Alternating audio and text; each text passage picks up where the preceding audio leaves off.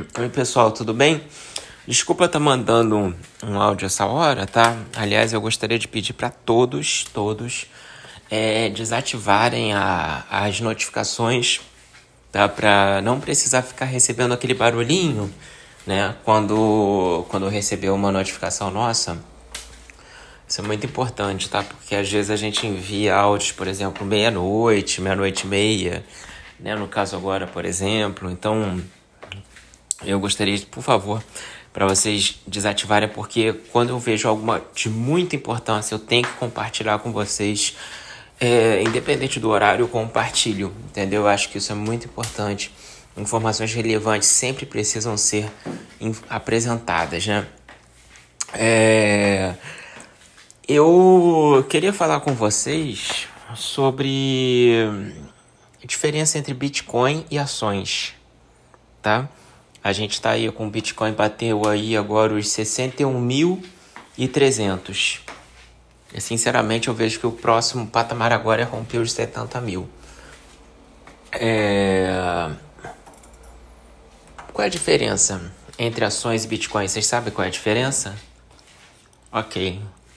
Uma ação ela tem o seu potencial de valorização limitado ao lucro que ela apresenta raramente as ações elas vão conseguir é, valorizar exponencialmente, pois elas têm uma limitação quanto ao lucro que elas, que elas entregam. Então, dificilmente você vai ver uma empresa sendo negociada a 10 mil vezes preço lucro, tá? É, por mais potencial que seja a expectativa de, de lucratividade e de crescimento dessa empresa.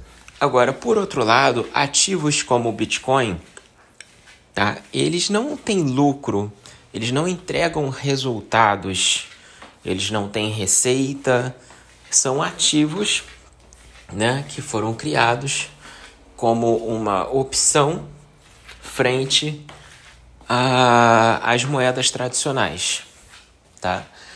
E, e ainda tem uma outra questão que é muito relevante, é, ele tem uma limitação de 21 milhões de bitcoins. Atualmente a gente tem em torno de 19 milhões minerados, ainda resta mais 2 milhões, 2 milhões e meio aproximadamente, mas é limitado a 21 milhões de bitcoins, não pode ser criado mais bitcoins além disso.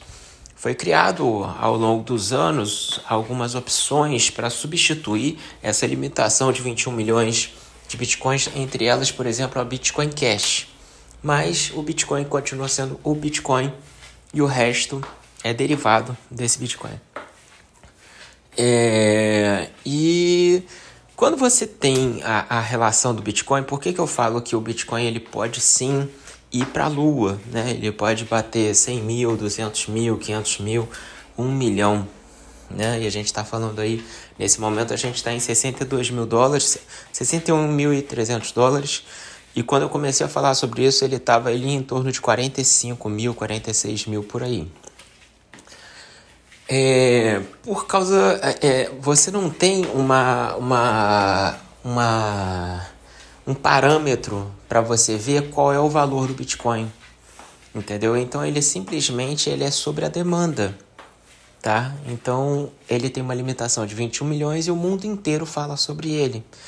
Então, cada vez que ele atinge uma máxima, mais, é, é mais mídia vai para cima dele. Então, por exemplo, ele acabou de atingir a massa dos 60 mil dólares. Então, volta novamente as atenções do mundo inteiro sobre o Bitcoin. Todo mundo enxergando que o Bitcoin ele ainda é um ativo com potencial de valorização e, e tem aquele chamado é, é, famoso Fear of Missing Off, né? o FOMO. É, o que, que seria o FOMO? É o medo, né? E a tradução em português é o medo de ficar de fora do ativo. Tá? Então, todos ouvindo a repercussão sobre o, o valorização que está tendo o Bitcoin ano após ano, em especial esse ano de 2020, os últimos meses, os últimos seis meses em especial, as pessoas no fear of missing off, né, o medo de ficar de fora do ativo, elas vão comprando. E quem tem não vende, né? quem tem não realiza o lucro, porque é, salvo se estiver precisando se desembolsar, não vai perder é, é, a oportunidade de continuar com um ativo que não para de crescer. Isso faz com que é, a cotação do Bitcoin continue se valorizando.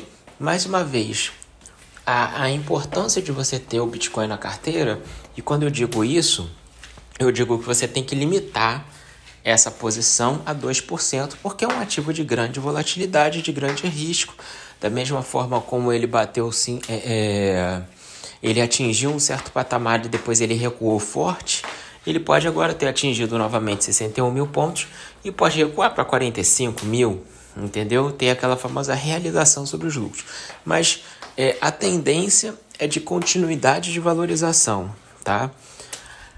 é justamente por, por ele não ter é, como reflexo, né, ele não ter é, é, nada como parâmetro para fazer o valuation sobre o valor se esse valor do Bitcoin ele está caro ou está barato.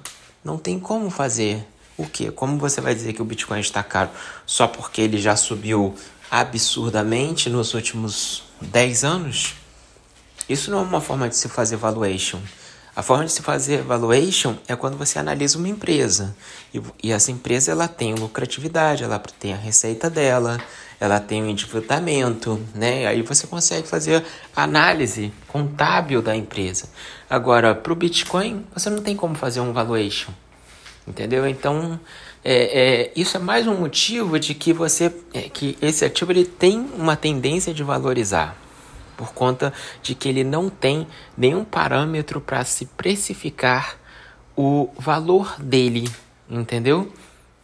Então, basicamente, eu acho que é muito importante ter, pelo menos, ter, assim, no, no máximo também, no caso, a minha posição em Bitcoin é 2% do meu patrimônio, mas eu tenho eu não vou vender, eu quero ficar com esse ativo, entendeu? Eu quero ficar porque eu acredito que daqui a 5, 10 anos esse ativo pode estar valendo muito mais do que ele vale hoje.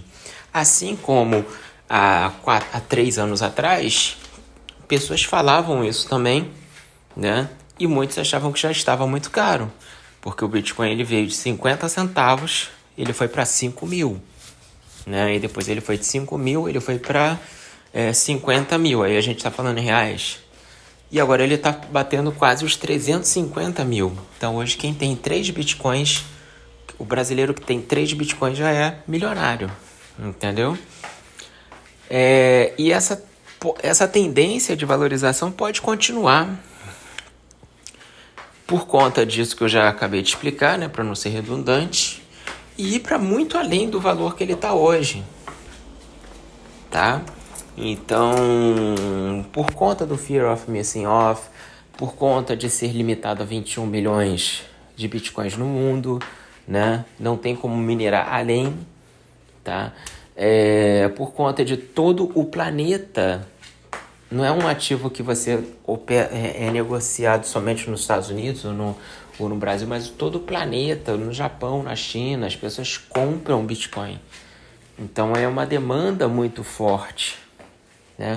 Uma demanda muito aquecida e uma oferta reprimida 21 milhões. A tendência é de continuidade de valorização, isso é um pouco óbvio, tá? Gostaria só de deixar claro isso para mostrar para vocês a diferença, né? Para quem, olha, eu não vou investir, para a pessoa que fala assim, não, eu não vou investir em Bitcoin, eu vou investir em Banco do Brasil. Saiba que, por exemplo, eu dou um exemplo de Banco do Brasil, mas é, saiba que o Banco do Brasil ele tem uma, um potencial de valorização limitado, enquanto o Bitcoin não. Então é importante você ter um ativo como esses no seu portfólio, tá? Que é um ativo que é, é diferente das ações, ele tende a apresentar um potencial de valorização muito maior do que elas, sem dúvida alguma.